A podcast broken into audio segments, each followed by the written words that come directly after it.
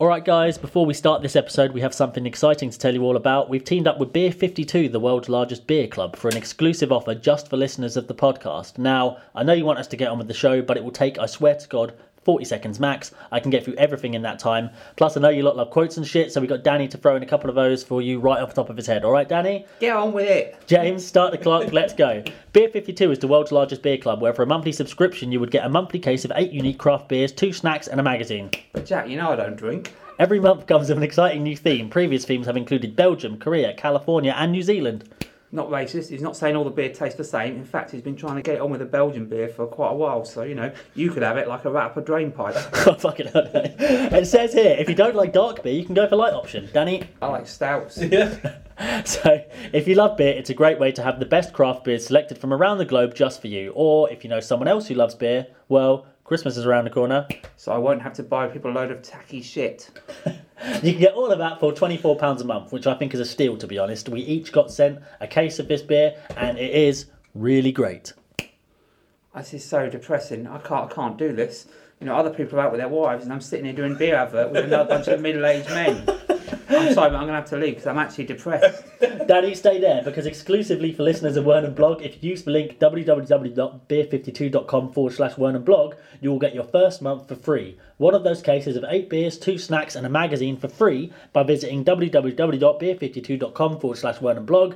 You just have to cover the postage costs of five ninety five, something I'd bloody love. That's got to count for a few beers. I've got to count for a few goes, isn't it? Roughly five ninety five. Uh, on a personal note, we at Wernham Blog do get a small fee every time you use the exclusive link. So, uh, as well as getting that great case of beer every month, you'll be helping to support your favourite podcast. Is that a genuine offer? So the episode you're about to hear was recorded back in February 2020, before lockdown, before COVID, and obviously everything kind of overtook us, and, and we stopped recording. Uh, but as of next week, you'll be hearing us fresh, recorded in uh, September 2021. Hope you guys enjoy it. Let's rock. Smash it in nicely. You get it? Put it on then. Plunge. Get on with it. You bloody get on with it, ignorant. Are you having a laugh? Are you having a laugh? I mean, reading about it. I know what you're thinking. It's not funny. You know, it's crass. It's lowest common denominator. sexist, misogynistic, Neanderthal garbage. The thick demographic, that's what I'm going for. Undignified for men of our age. I don't get it. You know, what, this isn't the podcast I was out to make. In fact, I think it's awful. Well, well, well. Okay, so let's just not do this here. Let's take this upstairs. No, no, I don't care who hears about it. You know, I'm at that point now. You know, it's everyone's interfered. It's embarrassing. I don't want to do a podcast just for the sake of it. You know, I don't want to just sit here doing stupid catchphrases and stupid jokes and you know doing a lame quiz that no one cares about and the answer's always wrong anyway every week. and, and you know, you don't even care who won. You know, I want to be credible. I want this to be a great podcast. I want everyone to listen to this and think, wow, what a great podcast. You know, he's a legend. This is like deep analysis. You know, this is like that guy that wrote all those books about Shakespeare. This is incredible. You know, and I'm not going to get that level of respect just by sitting here doing stupid catchphrases and jokes every week with you. Am I? You know, I just don't see why I should just be expected just to take it up the All right, arse. all right, well, thank you for telling me how you feel. So, here's how I think, see things moving forward. You can either carry on, record this podcast like we've already planned, or you can pull the plug, waste everybody's time and hard work, disappoint the thousands of listeners we've accumulated so far, burn all your bridges with Wern and Blog, and go back to being a quota on Facebook groups, and then you can work your way back up from nothing.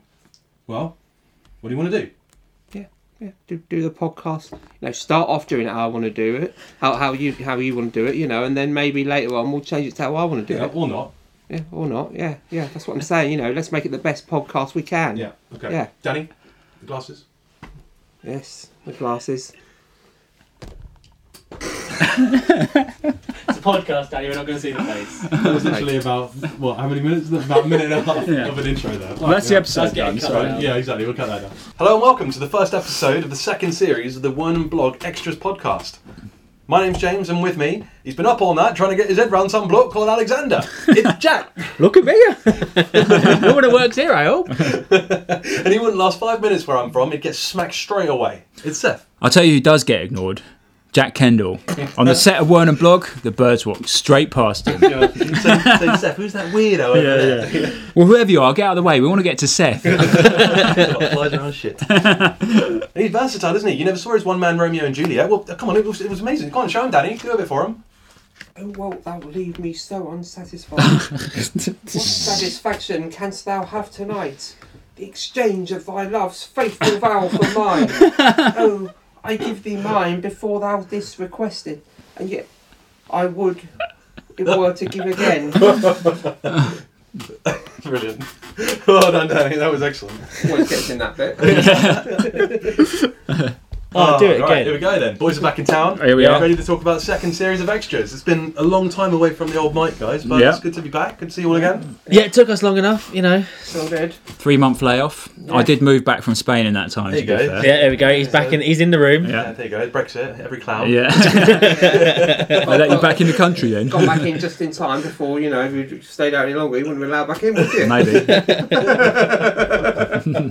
So we talked a lot about um, series one versus series two at the beginning, but I think I'm looking forward to talking about this one in particular because I genuinely think this show gets into a second gear, for want of better phrases, in this series. Yeah, as soon- Yeah. as soon as we, wa- I, I watched uh, the episode back yesterday to kind of remind me of it, and just, I mean, even though it flagged a little bit of times, as soon as it got into the when the whistle blows stuff, I knew like that's. I was excited to talk about it because I knew that Mm. It's there just- is- yeah. there's just something special about series two that there was it was lacking in series one. I think so, but uh, Danny, you don't agree with that, do you? You're much more of a fan of Series One. I just thought in series one the celebrity cameos were so brilliant. and They so were a well bit written. more fleshed out, weren't and it they? was there. Whereas I think this one, the celebrities kind of take a back seat and they're almost incidental. And the main Mm. point of it is the art with Andy, and just Andy as well in series two. I just become so exasperated with him; it almost ruins it a bit for me. I mean, a lot He's of very his, uh, frustrating in series two. I was thinking about it during this episode. If you notice, Andy, almost every every one of his emotions in this is exasperation. Yeah. Yeah. Do you know what I mean? He doesn't really play anything else in this episode. He's either just fed up, or rolling his eyes, or sighing about something. Like when I first watched it, I sort of felt sorry for him, like, oh, he's having his sitcom ruined by the BBC. Then when you actually watch all of it through to the Christmas specials, and then you come back and rewatch it, you're just like, yeah, he's acting like an entitled dick. He's becoming more pretentious Yeah. as the show goes on. He's so entitled. He really thinks he deserves a massive amount of success. Yeah, yeah, yeah. Yeah. And he hasn't done anything to earn it. No, No. not at all. So, you know. And he, he's and everything's someone else's fault. Like he almost tries to push it back onto Darren. Lamb. Yeah, yeah. It's like, what's he done? Yeah, he's an inept agent, but. Andy's more comfortable with the net people around him. Yeah, That's the yeah, thing. I think so. I think he tries to sort of uh, cast his show and all the people around him as inept and below him to make himself feel more superior. I, it feels like that's his thing. Do you know what I mean? Mm. Like he tries to make so that he's this struggling artist, this Oscar Wilde character who's just having to do this, you know, for the sake of it. But I think that kind of, I mean, Merchant and Gervais have always kind of like said their influences are like you know um, Curb Your Enthusiasm, Woody Mm. Allen, the kind of and the great com- and the, all the great comedies are about someone who is kind of. Uh, like kind of failing all the time, and so Mm. extras kind of only had one place to go, which is for um, Andy to get what he kind of ostensibly wanted, but then to fail at that as well, Mm. and for it to not be quite right, and that would kind of that's kind of the ultimate kind of frustration, and most comedy comes from frustration, so they kind of needed to go there, I think, whether it had to happen in series two, but I I mean obviously they only ever wanted to do two series, Yeah. so I mean you could say that they could have they could have because it's called obviously it's called extras, and by the time we get to series two, yeah. It, got, it gets away from the extras thing. There is nothing to do with extras anymore. It's about him having his own show. So really, only series one is about extras, even though both That's series are true. called that. But in terms of like being trapped in something and having frustrations around not being able to get out of it, and he does have the option to get out of it, unlike most comedies. So if you think about things like Basil Fawlty, he's trapped in that hotel. There's no Mm. way he can leave with Sybil there. Think about things like um, Only Fools and Horses, Rodney, and all that. He can't get away. He's his family ties in there. He could literally have loads of opportunities to leave this show and and, and leave out. Yeah, but it's Uh, too you know, blunt. For example, Barry could have done it. We talked about this in the last episode. There's so many opportunities for him to step aside. In What, and he could have just been down as writer or something, creator or something. not been the public face of it. Yeah, exactly. He's ego gets the better Yeah. of him. He says how much he wants to change it, but really, when given an opportunity, he doesn't take it. Yeah, but I think that's the clever thing that this episode does is that it kind of it sets up for the rest of the series, so you don't have to question it anymore. Yeah. Like straight away, it's like at the end of this episode, you know He's made his He's in. decision. He's in, and you can un- you can understand why. And Because you yeah, can't as the back guy out, lays yeah. out, it's like right, you can either completely burn all your Yeah, bridges yeah, and, and that's kind of true. destroy everything just because you're worried about this episode, uh, this sitcom, which you don't even know how the public are going to react to it. I mean, in the end, we know that the public are going to hate It's almost it. like a but- Venus flytrap, isn't it? They've got him. Yeah. As soon as he takes his comes in, he- he's gone. He's gone too far. Right, even I at the love beginning that of this scene. Episode. Do you know what I mean? I love that scene when he looks back at Barry. Oh. You see in it, Barry's metaphorically what's waiting for We'll him, come to picking that. up Yeah, food yeah, off that the is floor. such a good scene. That is Because absolutely obviously the big fantastic. question is like, yeah, if you were in this situation, what would you do? Like, if you could Yeah. had kind of spent months or your whole life planning, like, kind of preparing for this one moment. This is your. I mean, everyone's always told told like you know when you get that opportunity, you only get one opportunity, and if you if you miss it, you missed it forever. Yeah, yeah, and mum's like so, spaghetti. kind of Andy's standing it. it's true though. Yeah, I'm with you. I- only get one shot. Do not miss your chance to blow. This opportunity comes once in a lifetime. yeah, yeah, yeah, mum's spaghetti. Yeah, but Andy, sta- Andy standing there on the set of his sitcom, which everyone has kind of set up for him. They've allowed him to direct it. It's basically what I mean. As I've always said, is what it would have happened if Gervais and Merchant were standing there on the set of The Office on the first day. Mm. Like it's all there, all there for him. Well, they like literally are. no one gets that opportunity. It's such such a rare thing. It barely ever happens. But they've said you, you're a nobody, but you can write and direct, and everyone's just here waiting for you to to you know do your thing. And it's like I can either throw all this away, and the BBC are never going to touch me again. I'll be banned from the Welsh BAFTAs, or you you can just go ahead with it and s- and, and see what happens.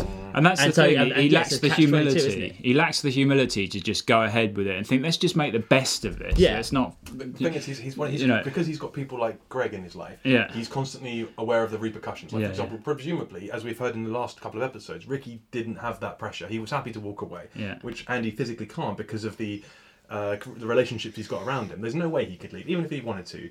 And he was the most, you know, uh, adamant guy, and he just he stood up and said, "Look, this isn't what I wanted to do," and he genuinely walked out. He couldn't because he knew Greg would be waiting for him. Greg's always been like the voice in his head, right? Yeah, Saying exactly. like, no, failure.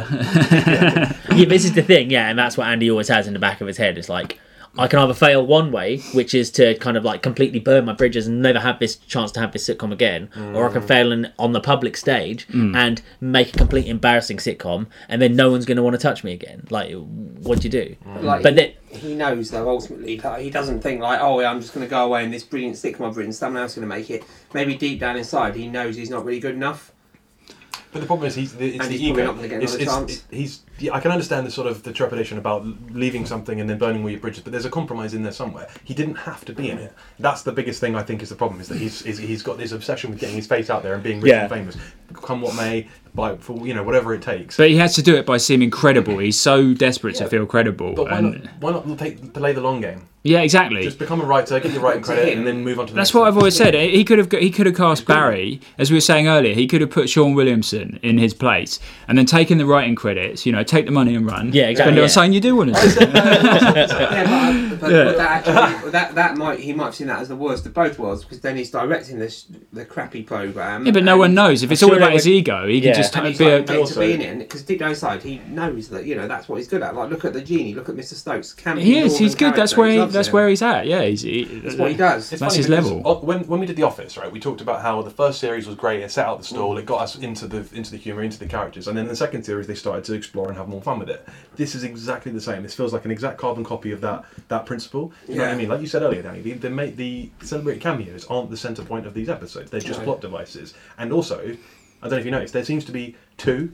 Celebrities or two main sort of Mm. side characters in every episode now. I don't know whether it's deliberately one for Andy and one for Yeah. Maggie, but it's almost like they've learned from the Bunny and Les Dennis episode, the uh, Ross Kemp and Greg or Vinnie Jones episode. You know what I mean? And there seems to be more to play But off. Bunny It's was less never a dependent. celebrity cameo. No, I know, really. but neither- I know what you mean though. A sort of pla a bit part, a bit player. Yeah, yeah.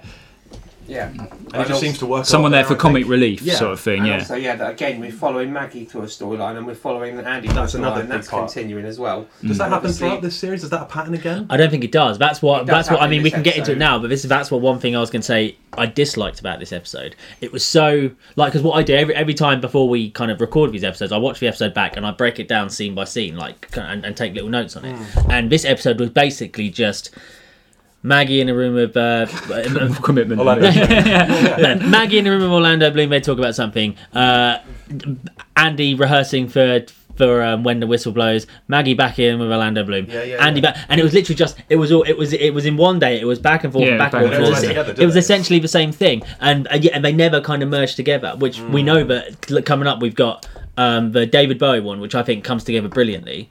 We've got what other episodes have we got coming up? We've got uh, So the Daniel Radcliffe one is where you've got uh, what's his name Warwick Davis again another Yeah. example of two celebrities there Exactly, yeah, together. but but yeah, but exactly, but but they tied together. Whereas I, do, yeah. this one, I don't think tied Bit together. And I think disjointed, it's because yeah. they obviously knew what they wanted to do with Andy. They were like, right, this first episode of, of series two, we've got to set up when the I was whistle gonna say blows. there's a lot to establish yeah, in this one and we kind of don't really know what to do with Maggie there, so they kind of just had to come up with a separate thing, completely separate Mm. thing for Maggie, which it's kind of it's commendable really because it's like Maggie's her own thing. Maggie's Maggie's as we said last Absolutely, yeah, first yeah, yeah. series, Maggie's essentially the second like an equally main character, but in the same time, it doesn't kind of coalesce and it feels a little bit awkwardly kind Mm. of like shoved together really. she's the one that has the scenes with the Hollywood superstar in this one Exactly, yeah, yeah, yeah, Andy, yeah. Andy doesn't even have a scene with Orlando Bloom he's she's he's completely irrelevant Yeah, they don't He's even- got they- yeah, Cheggers, yeah, who- yeah. oh by the way it's as far as Cheggers I'm concerned, cameo. Cheggers episode I don't know about you Brilliant. guys Yeah, I mean, every time and we've said this before, but every time they get the kind of small unknown, like Yeah, espe- yeah. especially ta- as, as it was co-produced by HBO, completely unknown in America. When they get these kind of like unknown English, in 2006, barely known in England, really. yeah, you know, his star, his star had fallen pretty far. Well, exactly, What, but what when- was Les Dennis originally? What- uh, sorry, not Les Dennis. Russ uh, Abbott's Madhouse wasn't it no Chegwin, he just We're Cheg- talking Cheggers plays Cheggers. Pop. Cheggers plays He was Pop. part of the um some kind of like the GMTV He doorbell, was so on the you big- used to- the big breakfast. No, no, no, no, no, no, But he goes. He, no, but he goes way back. He was part of like a Cheggers kind of Plays the, the Pop. original CBBC lineup, and when he was a kid, so he's a child star. Oh, he then and went also- to Cheggers Place Pop, and was it Celebrity Swap Shop things like that. And Things also, way there was, before the- our there, time. there was quite an infamous um, TV show he did where he was bollock naked for the whole yeah, thing. for Channel Five. Yeah, Um, but that's when he was already like. Cheggers that was Place around this Cheggers Cheggers Plays Plays Cock. Cock. That was around this time, wasn't it? Um, let's have a look at the old Todger.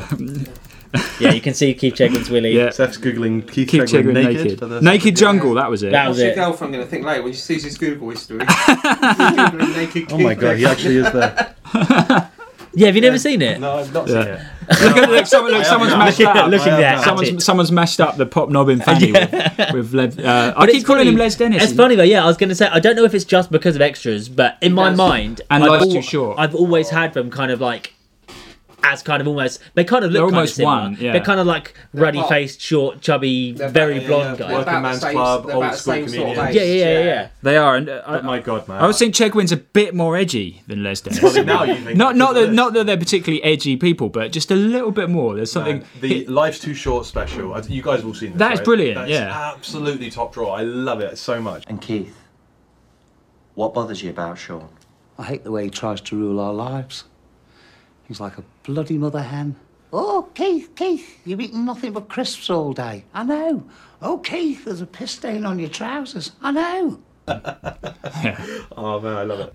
One of the tragic things about this, obviously, is there's so many great stars that have gone, like people like um, Gerard Kelly and, and and now Keith Chegwin. And, and the saddest part is, is Keith Chegwin was probably one of the celebrities we might have had a chance of getting on the podcast. I would unlike say so, Ian yeah. McKellen. I and- think you would have done it. And, uh, unlike Ian McKellen and, and Patrick Stewart and those guys, you know, sorry. A bit presumptuous, maybe, but I would love to have had the opportunity. But um, some of our friends have had the opportunity. These are the guys at What the Actual Fuck, the This Country podcast, which is a, a- a great podcast. If you look it up when you get home, um, they interviewed Cheggers and they talked a lot about his experience on extras, and they kindly said we can use it in the podcast. So while this isn't uh, an exclusive interview, here we have an interview with Keith Chegwin. It's sort of like a, oh, it's like an emotional point. Yeah, this- Can we- can we do it again? Right, we must ask as well. Yes, which go is on. Both a favourite of ours, Ricky Gervais. And Oh. with that. Abs- I've never worked with such a fantastic guy the whole of my life. Do you know what? I am not joking. Uh, I got this phone call, and he said uh, we're doing this thing called extras, and he said I've written a part. He said it's not for you. He said it's an acting part. He said, but will you do it? so I thought that's odd. So I read the script, and it was oh god, it was uh, like I had a go at everybody, you know. And I thought, should I do it or not? And I thought, yeah, it doesn't have a go. It's not Keith Chegwin based. So I did it, and uh, I have never laughed so much in the whole of my life. I was saying to Neil on the way Oh. here that my one blooper that I can watch over and over Right. again Yes. is that and that. Yes, I know. Pop knob in fanny. How I you can't got through that? I, I don't, because it, it- as you went on, it just got worse. Yeah, I know the giggles. He just Yeah. laughs through everything. But he's the most generous comic in the whole wide world. If he thinks of a line, he goes, "I've got a great line." Like, "Oh, that's a great line. Do it." He goes, No, no, for you. Yeah. And he gives all the good lines to the people contributing in the show. Right. And then he phoned me back and said uh, a year later, doing this thing called Life's Too Short, we're Yeah. going to take part in that. I thought, Yeah. What? And then he phones me up and says, we're doing an hour special about you, Les Dennis and uh, Sean Williamson. Yeah. I thought, what? so, I, and you know, I don't care which people knock me. Yeah. Because they do. A lot of pe- people go, oh, blooming Keith Chagrin. Mm. But I've got one of the best script writers in the Yeah. whole wide world, who's renowned in America and everywhere else, sitting in a room writing gags for Keith Chagrin. Like, What? I can't tell. It's and such a genuinely privilege. bloody funny. Uh, Yeah. Oh, Yeah. genuinely Fantastic. funny. Yeah. But, You know. uh, So that must be a gift for for like an actor It or a is. performer like yourself. It is actually, you have to admit. Uh, but you can see how busy he is because Mm. we did a, a- an hour long Life Too Short and we got the script a year in advance. Really? Yeah, Really? and I said, why have you got it so soon? So, because Ricky's so busy with work and everything else Mm. that uh, he, he's like writing things now, which will be done in three years' time. Right. Yeah. Tell you what, Ricky Gervais is just fantastic. The sound man hates him.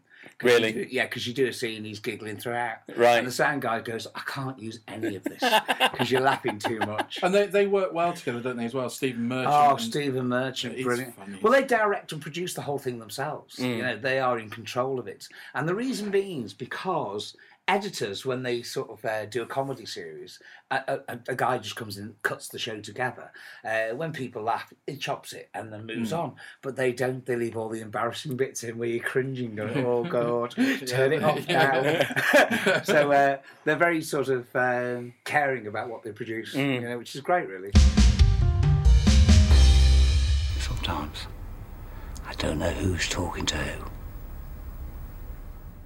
By the way, did you guys notice that the opening scene for this episode is the same as the opening series, uh, the opening scene in episode one, with Maggie starting it again? So in Mm. the Hmm. same way as in the first series, it's all centered around Maggie to begin with. What, We've got you- that initial phone call in this uh, episode. Remember the call about the courtroom scene? And that's, Yes, that's exactly. the very first and scene. she's just still looking around aimlessly. in the Yeah, she yeah she's kind of gormlessly Yeah, staring at the she's even a ceiling, isn't rubbish she? extra, yeah, really. yeah, yeah. Even Oh, as an Maggie, extra, yeah. she's fairly inept, isn't she? But then obviously we've got that ridiculous uh, courtroom drama Oh, scene, yeah. as if that's what the Americans think of uh, British courtroom dramas. You know, it's just Shove your facts and your flowers. Order! I order you to kiss and make up. My lord. You heard me. Yeah, it's obviously yeah, it's supposed to be like a Richard Curtis kind of rom yeah, I would think Love Actually or something. What I thought was funny about that is is that the, the love interest in that is actually a, sig- an actress, like a significant actress in her own right. I thought I'd seen her She's called before. Sophie Miles. She was in the Thunder. This is what I recognise her from the Thunderbirds movie. She played Lady Penelope, Can I just tell and you, she was in. He's checking IMDb. He doesn't just know. All No, no, no, no, no! I knew it. I just wanted to see what el- I just wanted to see what else. Ah, she... No, I do, I do. Rumble. I knew she. I knew. I knew she was in Lady, uh, Lady Penelope in Thunderbirds, but she was also in a James Franco film called Tristan and Isolde, which is like a kind of Oh. romantic kind of like And uh, Underworld historical thing. Evolution. Don't forget that one. No, no, oh, yeah, no, I, just no. remembered. I, I can read off the screen. as well. No, but what I mean, my point, my point, my point being, but she was kind of like a kind of a significant actress in her own right. But it's funny that she just doesn't get named. There was, it's kind of like um, the judge gets a credit. Though, Le- Lisa T- Lisa Tarbuck. Yes. Even though she's obviously supposed to be Lisa Tarbuck, as n- and at no point is named as Lisa Tarbuck. No, they don't play And out I her remember when I, Lisa I remember Tarbuck when I in first this. saw it. Yeah. Before there's an episode later where the makeup lady's trying to I was get her, gonna say, in- that's the only time and they they call her refer Lisa, to her as Lisa. Lisa. right? But before, I remember when I first watched Extras. Before that, I was wondering: is she supposed to be Lisa Tarbuck, or is she just supposed Just to be a woman another playing- woman? Yeah, yeah, playing yeah. that But role. it's funny, like in, in, in series two, they've got obviously at, at least they've got two of those where it's a famous like a, a, an actress or an actor of note who just isn't name checked. Yeah. And like so, most people would watch this and not realise that. that the uh, the other person opposite Orlando Bloom in that scene is someone Is famous. someone fairly famous herself? exactly, Because yeah, yeah. I, I, I thought I've, s- I've- I, s- I thought I recognised her from somewhere. Yeah. But is she? Is that what I'm confused about now? Is is she supposed to be herself, or is that? Oh, it's too. it I gets think too I meta. think she said no. It's supposed to. I, I, it's supposed to. Well, it says in this extra in this script book. It's a film. Oh, yeah, I called- remember now. It's a film called Rejection Overruled, probably by Richard Rejection Curtis or something. Overruled. But yeah, it's supposed to be like a rom com starring Orlando Bloom and Sophia Miles. To be oh, Yeah. fair, like- To be fair, like, the average scene in Love Actually is pretty much at that level. Yeah. It's not that different, is it? to be fair, I know he doesn't get many lines and he's not particularly woven into the main plot, but Orlando Bloom is pretty funny. I think it was one of the better cameos in terms of just laughter value. I think delivery of like the whole Johnny Depp vitriol was fantastic. Willy Wonka, Johnny Wanker. The way his, his head just turns and he just goes dark. all Just of a so- sudden, the so timing is bitter. perfect. Well, and the whole happily I'm a world near all Yeah, yeah. That's brilliantly timed. I still I, so- I chuckle about that like, every now and then to this day. Where I'm from, he wouldn't last five minutes. He gets smacked straight away. Where are you from? Happily on the Wold, near Royal Windsor. It makes you wonder what's happened to him and Johnny Depp on the set, though. Do you know what I mean? Is there some sort of bad blood, or is he just a bit of an egotist? Yeah. Well, should we talk about Orlando Bloom? Because, like, I don't know about you guys, but we were teenagers when Lord of the Rings was kind True. of at its zenith, was like a, a massive phenomenon. Biggest film in the world. Straight away when Fellowship of the Ring came out, every girl in my year fancied Orlando Bloom. Yeah. Did you guys find that? Yeah. Just Yeah. like, it's, it's hard to state now kind of what a heartthrob he was. Like, people who are kind of like young now who weren't around at the time aren't going to kind of realize you look at him now and you probably he looks a bit like kind of, a bit kind of scruffy and ratty doesn't he even, even in this he's kind of got that kind of like long this hair was and he's got, literally around yeah, the he's got time. a bit- he's Yeah, got yeah. a bit of fluff around his face he doesn't look like a kind of like a pretty boy he was already kind of falling off a little bit Yeah, yeah, yeah. you can already tell he was a kind of second choice even in this but when, in 2001 or 2002 when he was Legolas in Lord of the Rings he was fucking massive Mm. and everyone every girl fancied him and Sounds like sounds like you're a bit of a crush yourself. Don't make me fucking sick. I'm going to vomit if you carry on like that. but also everyone knew he was a shit actor though right like and he's kind of, he's kind of proven it. he's kind of gone he got pirates of the caribbean off the back of being in lord of the rings and then since then he's kind of done nothing like he's kind of just completely faded away What else has he been in? well should we find out do you want to play the imdb game Yeah, go for it. Right, so the Orlando Bloom IMDb, ga- IMDb game. The IMDb game is when we these three, Danny, uh, Seth, and James, Stop blowing. have to guess what IMDb have selected as Orlando Bloom's top four Yeah, known we for played it films. before. Right? Yeah, yeah. yeah. So, what do you think Orlando Bloom's top known for films are? Right, Lord of the Rings. Which one? Oh, uh, Return of the King, probably. That's on there. Yeah, Lord of the Rings: Return of the King number three. Yeah, I'm, I'm going to say Fellowship of the Ring. Fellowship of the Ring is also on there. Yeah, Hobbit. No, that's it. We're done with Lord of the Rings now. So there's two more. Pirates of the Caribbean. Pirates of the Caribbean one. Yes. Oh, so now here we go. This is what the we- Caribbean, Dead Man's Chest. No, no, no. Just there's just the first Pirates of the Caribbean. So there's one more. There's one more that's not. That's in- not- that's not it's in not Lord of the Rings, Lord of the Rings, or and it's Oh. not Pirates Well, of that's the the problem. He hasn't done anything else. Oh, Whoa, has he? exactly. Extras. Was he in the meat Extras. scene with Vinnie Jones? no, he wasn't in the movie scene with Vinnie No, the Jones. Midnight Meat Train, that Objection was it. overall. Midnight Meat Train. Yeah. Uh, It- extras. Has he been in some No. rom com or something? Oh yeah, was he in Love Actually? He wasn't in Love Actually. No, he wasn't. But I'm sure he's been in. Pretty much the only act of Yeah, the only that British wasn't actor in that wasn't it. Yeah. Shall I tell you? Go on. It's Kingdom of Heaven, the Ridley Scott course films. he Remember was. that? Yeah, Yeah, yeah. like Ridley Scott. And he was Ask yeah, about his leg, he'll laugh. and he was also in Troy. Do you remember Troy? Yeah. With- with- with- Uh, and he was in a Cameron Crowe film, a guy that directed Jerry Maguire. It was called Elizabeth Town. So he's done a but few these were all films. Yeah, Of but that these time, were Oh, though, they were all around Yeah, these were all 2007. films after before he was even in extras. These are all films from before he was in extras. After he was in Pirates of the Caribbean and Lord of the Rings, where they were, they were obviously like, right, Orlando Bloom, he's a he's a Hollywood star, and they were trying to kind of like make something of him, but all of those films flopped. But the thing is, though, what, the point I was really trying to make was that Series Two is consistently reviewed as being better throughout this. It is by better. The audience, do you It know what I is mean? better. and I think it is better. Even if you know, even if you you know don't appreciate some of the characteristics that come out of Andy and all the rest of it, I genuinely think it's better. And we talked a bit about it in the last series. It's very much like when Neil turns up in the office. Yeah. Yeah. Do you know what I mean? Suddenly he's got a, a new boss, someone to to strive to strive against and, and to push back against The head of the BBC is a bit it's of a funny how Neil it's type literally an relationship. ar- yeah. It's almost like a perfect archetype of, of the structure of series two of The Office. Yeah, yeah, yeah. In many ways, I bet you right when uh, Afterlife, the new series is going to be out soon. I bet you that character has like a new boss or something, Hmm. Mm. or a new like uh, antagonist that he's got to push back against. Well, it'd have to do something because but yeah, just, just watch this space because I bet you that's what happens. You know what I liked about series two as well, which I made at the same point about series two of. Uh, the Office as well. It made me laugh more, which is Yeah, always important. exactly, it's yeah. funnier. And that's I was always waiting for when the whistle blows, which Yeah. is obviously hilarious. It raises the stakes. It raises there's more the stakes, laughs. There's more laughs. And it just, I've always said, and I'll say it again now because we're actually in the thick of it. We're, we're starting to talk about when the whistle blows and the whole kind of Andy Mm. Moon getting his own sitcom thing. I think that series two of Extras encapsulates everything that Gervais and Merchant have wanted to say about their most important themes throughout their whole career, and I think that's why they've kind of bottomed out a little bit since then because they kind of uh, creatively, Do you thematically think they spent spunk their after, wa- yeah their wad too after series two, early? yeah. And Yeah. I'm not, and I'm certainly not saying Extras is better than The Office because it's not. I mean, I love Extras, but it doesn't touch The Office in terms of kind of creativity, Yeah, yeah, in terms agreed. of like kind of like cultural kind of Hmm. Mm. impact. But I think even in The Office, the themes they were wanting to get at, uh, Brent's kind of like desperation for fame. Uh, Yeah. His kind of his pathetic kind of want to be kind of culturally important Is it? and loved. Is it? They took it to its nadir in yeah, this, yeah, what- yeah. yeah. They the, hi- Andy Millman having his own sitcom and kind of what he has to struggle with and the kind of and the, the question of popularity or kind of or, or respect. Or steering But, I mean that, that- that- popularity versus respect. That's what David Brent was always struggling with, Yeah, and that's yeah. what Andy Millman's struggling with, and he's just struggling with it and struggling with it at the kind of the highest level. And it's the focus of the show, it's the- it, it, yeah. it- it's popularity with, with with with a nation with with millions of TV Yeah, yeah. viewers or or respect of of the nation's kind of cultural tastemakers, aka Right. the kind of you know, you know the, the, the Guardian Easters, the journalists and stuff, Mm. the the Gregs of the world. So it's kind of imagine it's if David Brent it's basically if David Brent got to make his own sitcom.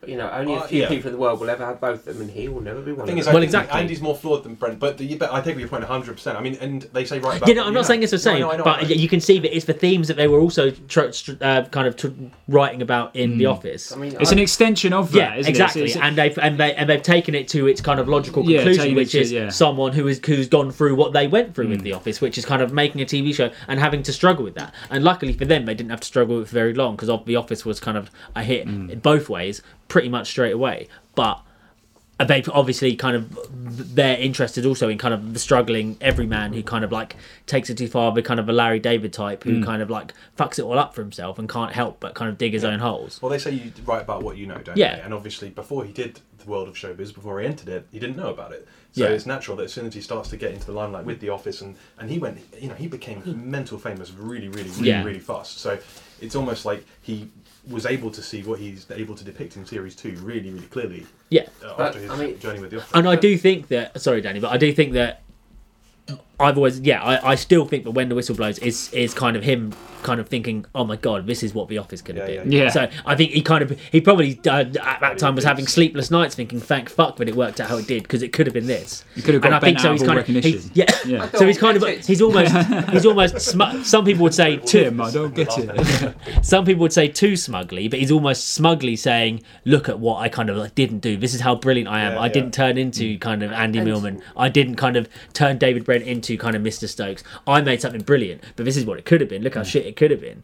Do I you know mean, what I mean? this is what I don't. This is what I kind of what I don't like because I find like, you know, or both the series of The Office and series one of Extras are really, really relatable to the average person. I think series two it loses that relatability. In the office as well, you think? Uh, no, no, no. se- series, series no, of I just said extras. series Yeah, of but didn't, extras. didn't they All have to of do The that if Office they was- wanted to take it to its logical conclusion? It just becomes like, and it almost feels like it just feels a bit snooty. But the what whole would that- tone what- of it. what- It's what yeah. Richard Herring said, isn't it? Yeah, yeah, yeah, yeah. And Richard I, Herring said I, I definitely agree with that. Like I said, it's kind of it's it's almost like too smug. It's But like- then, but then, what else would they do? Stay in their comfort zone and just write about things that they have experienced, but now they've moved on from. Like Jack was saying, you know, they, uh, sorry, James was saying there, you write about what you know. This is what they know now. This is their experience Yeah.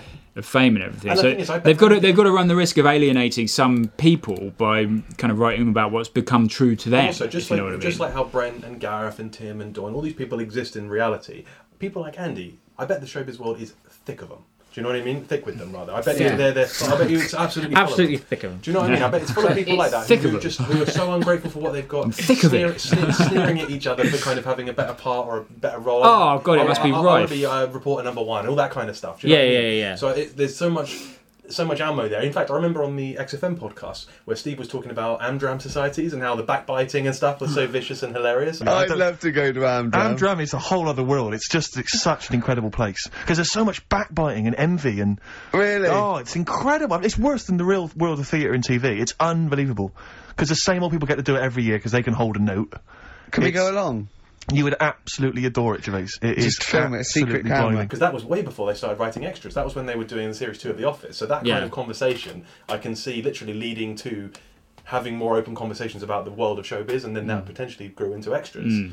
That's why I love those XFM shows because you can sort of you You can almost trace feel back the these things origin of bubbling things, away yeah, from yeah, these yeah, ideas yeah. and the genesis of some of these ideas. you can and see shows. the seeds of of, of, of stuff Yeah. there being sown. Well, there's so much stuff. Yeah, if you've kind of if if you're kind of, if you've listened to all of those XFM shows, in the office, in extras, in Ricky Gervais' stand-up. Yeah, there's the same stories, the same themes, the same kind of. You can see the Same seed drop, like jokes, you were saying. yeah, Yeah, yeah. the same jokes. Yeah, yeah, yeah. yeah. You can see where all this comes from. See, the thing about Andy is, he, I mean, even in the very beginning of this episode, the very first shot of him we see is him sitting there, and he's already got reservations, and it's straight away a reminder for us to say, okay, yes, he's got this show now. Straight away, first episode, here we go. He's starting filming. Maggie's coming along. Seven thirty start, but he's he's kind of not Every daft. He, Thursday sees, for the he, he next can six see the weeks. writing Yeah. on the wall. He knows he's kind of in too deep to pull back, but he's sort of almost virtue signaling in, in a way that in, in terms of how he wants it to have more credibility, but really he doesn't mean it. You know what I mean? I mean, he's he's kind of because he's so desperate. But basically, he's he's just so desperate for everyone to know, right? He's like one of I don't he's like approve of this, yeah but I'll yeah still- still yeah with he's like one of those uh, uh, contestants in The Apprentice, isn't he? Where it's like I'm going to let everyone know. I haven't got any kind of like suggestions for how to steer it back on Yeah, track. yeah, exactly. But I want everyone to know, but I don't approve of this, just so that when it sinks, I can say exactly. I I tried, I- I- I- I took a didn't stand. agree with it. Yeah Yeah, yeah yeah. yeah, yeah, yeah. So And it's he- like you know, Darren says to him, you know, he, he, he blows a bit of smoke up his ass, and then he says, "No, Darren, tell me the truth. I want you to know what you think." And he says, "No, if you want to walk out, I'm right behind you." But then he doesn't even take that opportunity. So it's almost like he just wants to hear it, Hmm. but not Mm. act on it. Do you So know what I he's mean? yeah, so he's kind of moping around all the time. Yeah. And instead of kind of just thinking like, yeah, he, he could. I mean, I don't know how. To be honest, if I was in his situation, I'd I'd think, you know, I'd You- see the you'd ri- probably just try I'd- and make the best I'd of what see the you've writing got. of the wall and see think it was going to be shit as well. But yeah, you, you kind of almost wish he would kind of make the best of it and just try and make it the best he can. Just make it as funny as possible, and think, Just well, I let can me build know up you my. do it. I'm actually you know. Mr. Stokes now, Jack. Let Danny do it. Let Barry do it. Every so often, I'm. Yeah, Every yeah. so often, Yeah, I'm. If it happens to you, Jack, just let me do it. You know, I'm ready. Every so often, I'm reminded of the fact that Danny's wearing this when the whistle blows. Yeah, he's, Yeah. he's sitting there trying to be serious with his little notepad out, with, his, with his glasses and and, And curly, curly wig. wig. on.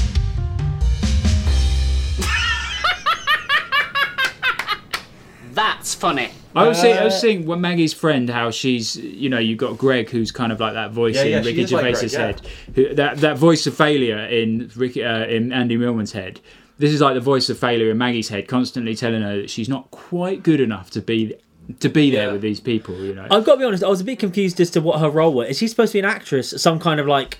I think she's- more yeah, she's an supporting actress actress. who's- I'm- who's 'cause made I didn't it. know whether she was supposed to be like a producer or. I think she's supposed to have made it to sort of like, you know, like sensible. maybe, yeah, She's got maybe a line like. with Orlando Bloom. She says so. Oh, Yeah. of course he does, She's yeah, an yeah, actress. So she's basically made it to like a, a slightly higher platform, but not massively higher. But she's just there to remind Maggie of how shit everything's But going. to be fair- and that's got to be the di- inner dialogue of Maggie. You right? say that, but I don't get the impression that Maggie thinks more than once about her as soon as she's left the room. Do you know what I Yeah. mean? It's like she's it, she doesn't internalize. she it like- stirs up her doubts though, Yeah, but doesn't she? only In the when she's moment, there. But I think you know, for example, Greg. Andy carries Greg with him. yeah, Whereas yeah, Maggie- Greg is literally in Andy's head. Yeah. No, but that's Constantly, because yeah. uh, Maggie, as we said before, has no. She has no.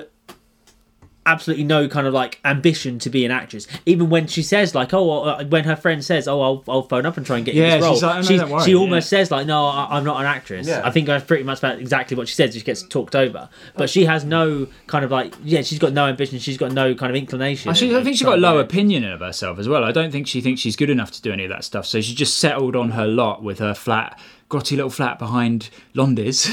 You know, And she's settled there. She's settled there. Yeah, at I least mean, she's yeah, got her. I, I think she is. She does have a low opinion of herself, but I don't think it's kind of. I don't think it's kind of to her detriment that she kind of has a low opinion of herself in terms of being an actress. She's like, Yeah. not, not everyone can be No, an she's actress. happy. Not everyone can be an actress, so she hasn't. She's not intended. to So be she's just an actress. She extra does- she- just for but- money. But she kind Yeah. of doesn't really know what else she wants to Yeah, do. That, exactly. That's kind of an unfortunate side. Yeah, of Maggie. yeah, that's the sad But part. It's it, it's not that she's like I don't know what else I want to do, so I want to be an actress. Like she kind of she knows she's not going to be an actress. Not everyone gets to be an actress, so she's not kind of Mm. like putting that pressure on herself like Andy does. Yeah. But yeah, she doesn't really know what else she wants to do. It's just such great like passive aggression though between Yeah, the two yeah. of them. Do you know what Yeah. I mean? Have you guys ever seen League of Gentlemen? Yeah. You know uh, Iris and Mrs. Levinson. Oh, yes, yeah, yeah, yeah, It's yeah, much yeah, like yeah, that. that's what It's it so is, yeah, perfect. yeah, You know yeah. what I'm talking about with that. Yeah. It's just oh, it's just so well built, and it just sort of builds up and up and up to the point where Well built. well built. Well built. Yeah. Yeah. Most of it's muscle, isn't it? It's just- it- it- yeah, it's just so perfect, man. I love that. and there is quite a nice moment of validation where Orlando Bloom comes and kisses her in front Yes. of that. Yeah, one. yeah, yeah. And it's, it's quite. It's, it, it feels a bit shoehorned in that. There's no real relevance to anything particularly. I don't think. I mean, it's just a classic It's just a sit- nice moment of validation. Yeah, and it's a classic sitcom. Obviously, the kind of sub- the subversion was that kind of of the Orlando Bloom cameo. is Yeah, that yeah. At the at the time, everyone fancied him, and she Maggie doesn't, Smith doesn't. yeah. And the only way to go with that on a sitcom is for then Orlando Bloom to kind of beg Chase her for her, a kiss. yeah, Yeah, yeah. And the perfect playing time to do that was in front of this woman Who just that- doesn't know where she's yeah. going wrong. So After it's she's just been rejected by the um, you know older. Exactly. Yeah. So it's it's it's the classic broad sitcom template, Yeah. like kind of of, of setup Mm. and subversion. And it's then- interesting how extras, you know, it, it parodies the broad sitcom, yet it is far more of a broad sitcom than The Office. Yeah. it is essentially a broad sitcom. Yeah, you could definitely put a laughter track on this. Yeah. Yeah. At times, and they get to do that stuff, and I and I think they're good at it as well. You know, I like that they I get think to they, play they out some tread of the that line stuff. perfectly, though, don't they? Do you know Yeah, they're good at it. You know, it's they could settle into a more broad role. I, th- I think with a sitcom, I, th- I wish they'd gone in that direction rather than the direction of Derek. Do you know Yeah. what I mean? I wish they'd gone more broad. Well, Danny, you said that you wish they'd just literally made when the whistle blows. well, you could take it to its logical conclusion and say they just make that. See, Yeah. This is the funny thing, right? Everybody who loves extras says that anybody who loves when the whistle blows, they always say, "Oh, I would love it if they made a real one." You know what I mean? Yeah. If, if it was a genuine show, if it was a real show. Yeah, we were saying this. But at the yeah. same time, Mrs. Brown's Boys is pretty much when the whistle Universally blows. But the hated. only But way- exactly, it's yeah. universally despised by anybody who loves the office. the way, the, the only way to make it really would be to do it as a kind of joke, An in sitcom. joke Yeah, that you but get it The as problem you- with yeah, Mrs. yeah. Brown's Boys is is is that it's shit, but it kind of actually thinks it, it's not saying we know this is shit. It's saying we actually think this is funny. You're Yeah. supposed to laugh at the jokes. When the audience laughs on the laughter track, that's They're not genuinely laughing ironically, Yeah, that's yeah. genuinely supposed to be But funny. be fair, yeah, I it's don't- not ironic, Yeah. exactly. But, but to be fair, if it makes you laugh, it makes you. I, I kind of feel like make them. the distinction between whether it's ironic or funny is kind of irrelevant if it's funny. Have you ever Do watched know an what I episode of mean? Mrs. Well, Brown's yeah, Boys? and it wasn't Did you very- laugh? No, I did laugh a couple of times, but Oh, I, I, really? it wasn't Oh, good. I don't- chuckled at the I chuckled at This the ridiculousness. Yeah, of it. exactly, that's what I'm getting Yeah, but exactly. You, you laugh because it was shit. Yeah. It was a shit. It was a shit cop. so therefore, it is like when the whistle blows. That's kind of what Yeah, I'm it still getting gets at. I, loads of I, I, I mean, I'm not ratings. a fan of it to be honest. And I Yeah. don't really respect it very much, but and also it won fucking BAFTAs this year. Did you see that? It was Best strange. comedy. I- I found- I which found is it- why it's not unrealistic that Andy then gets nominated for a BAFTA later. Yeah, true. Which some people have I said, thought- I like, if found it's, it- if it's that bad and it's kind of got that critically panned, it's unrealistic Because to you beat know, the thick BAFTA. kids, thick parents. Yeah, but it absolutely is the kind of thing that would be the fourth nominee for comedy performance at It's the BAFTAs. interesting. I don't know. it- It's just because it it is so much like um, when the whistle blows, and in fact, there's a video tube on, on YouTube and a video on YouTube. Yeah, which the is like side by comparison, yeah. side comparison. And Spot it's down the to difference, The wig, yeah. the glasses. Yeah. Everything. The catchphrase, Yeah. brilliant. But Um, that's a Victoria Wood thing in the nineties, didn't they? Oh, yeah, that was like that, yeah. That was very yeah, much yeah, like yeah, that. yeah, that- that's a With the best very Mr. big Stilks. Yeah. but but that's Thin Ladies was reasonably funny though, actually. Yeah, again, for me, that's a closer match to when the whistle blows and Mrs. Brown's boys. But the reason why When the Whistle Blows is so similar to Mrs. Brown's Boys is because When the Whistle Blows was supposed to be kind of like a parody of and the final word on the shit, archaic, studio, uh, c- c- laughter track sitcoms that The Office was supposed to have done away Blown with and away, killed. yeah. exactly. And, and, and this was basically Gervais Merchant doing a victory lap saying, look at what Yeah, we killed, yeah, look yeah. at what you don't have to watch and anymore. People did just t- like wandering off onto set from presenters. Like Yeah. someone like um, Keith Chegwin would be totally at home in somewhere in something Yeah. like Dinner Ladies. Do you Yeah, know what I exactly. mean? Yeah, yeah, Because they would, yeah, they yeah, would just yeah, come yeah. in As a porter or like, for or, the day. or the British Empire or something. Yeah, yeah, Yeah. yeah, exactly. But so that was quite good, the British Empire. Yeah, that was quite good, to be fair. I bet if you or the thin blue line. But Chris, Chris, Chris Barry was a very talented performer. I thought the British Empire was was all He was right. almost like a proto Brent. He was a proto Brent. Yeah. Right, yeah, but again, exactly. See what I mean? Your But cock up my ass was like the highlight. It's your cock up my ass, Raymond. He just walked I- away and realised what he said. right, so now we're just talking about how much we love these sitcoms. Well, no, I do. I've got a soft spot for them. I mean, Mrs. Brown's yeah, but Boys that's was. because they're of our youth. If it was on TV now, you would not watch it. But I remember- And if you did, you'd think it was shit. I, I remember miss, watching Mrs. Brown's Boys, and my grandma put it on. Funnily enough, and it was like, it was like being in a care home watching it. It was like this woozy state between being conscious and awake. Do Yeah. you know what I mean? Like being spoon fed these strange, One-liners. yeah, these strange one-liners, and it was it was it's bizarre because it does remind you of that time that we thought was gone. Yeah, But this here is what it I mean. is, you know. So, so The Office comes out basically a new era of comedy. The the, the studio laughter track sitcom, broad sitcom, is dead. Hmm. When the whistle blows, is kind of basically saying, "This is what we killed. Let's all Mm. celebrate it and laugh at what was." And then, like the next year, Mrs. Brown Boys come back, and it's completely unironically, sincerely, a broad studio comedy laughter track. that just show that there's a place for it, though. I mean, it's Yeah, I mean, Have you this heard is the of- thing. Yeah, Have you heard of Harry Enfield? heard of Harry Harry Enfield. Harry Enfield? Enfield, He actually said in an interview. Who's he heard said, of Harry he Enfield? said once The Office came out, he just thought, that's it, I'm knackered now, my, my kind of comedy's over. And then when Little Britain came out, it was like, actually, no, I can still do Oh, I this. love Yeah. Little Britain. So actually, Little Britain, that's another. But Little example. Britain on reappraisal wasn't bad, actually. I love Little Britain, man. It's Well, so yeah, I think that's the wrong time to say because I think under reappraisal, it's like, oh, okay, that was racist. yeah, but actually, Oh, yeah. I, I quite like that it that Actual it's blackface. kind of anti woke, if you know what I mean. I really got a bugbear against woke culture, Yeah, so yeah, I yeah. kind of appreciated that it was not too bloody sensitive. You know Yeah, it what I would mean? never get- it would never No, get no, made no, now. Actually, definitely You start not. to sound a Yeah. bit more like Lawrence Fox when you're sing- when you're saying it. Funnily enough, These people are too sensitive. It's the most tolerant and loving. oh no, I don't want to sound like that twat. Cut it out. No, that's too far the other way. but uh, what were we saying? But yeah, so so so Mrs. Brown's Boys. The reason why it's so similar to When the Whistle Blows is because it is ironically being what When the Whistle Blows was take was being ironic Yeah, about no, and I taking the understand. piss out of. I, what I'm getting at is, I think, I don't know. Does, do you think everybody who likes Mrs. Brown's Boys like? Do you think anybody who likes Mrs. Brown's Boys likes it in an ironic way?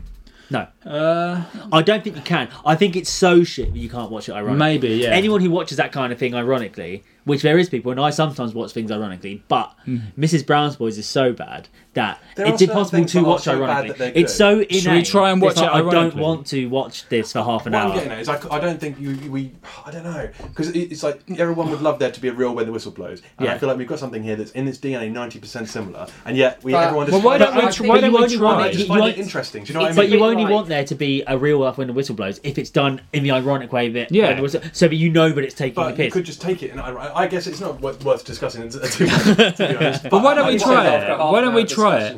Why don't we try it? Why don't we put it to the test and try Do a and live watch commentary when the of- whistle Yeah, blows? we're not going to promise. anything. I don't want to Ironically. make any promises. I mean, what what uh, what? You mean Mrs. Brown's what- Boys? What I will say That's is the this, one, yeah, right? sorry. I was watching Cut a that documentary about- I was watching a documentary about The Simpsons. Matt Groening said he gets thousands of letters every year from people that say they want uh, Itchy and Scratchy to have their own show. They don't want what they're asking for. Yeah, yeah, That's but what he yeah. said. And I think it's exactly the same when the whistle blows. Yeah, yeah, yeah, yeah. So that's my two cents. Yeah, all right. I love the way you do the tie up. the tie has been done up. So from the neck down, he's David Brent. And from the neck up, he's, he's uh, Mr. Stork.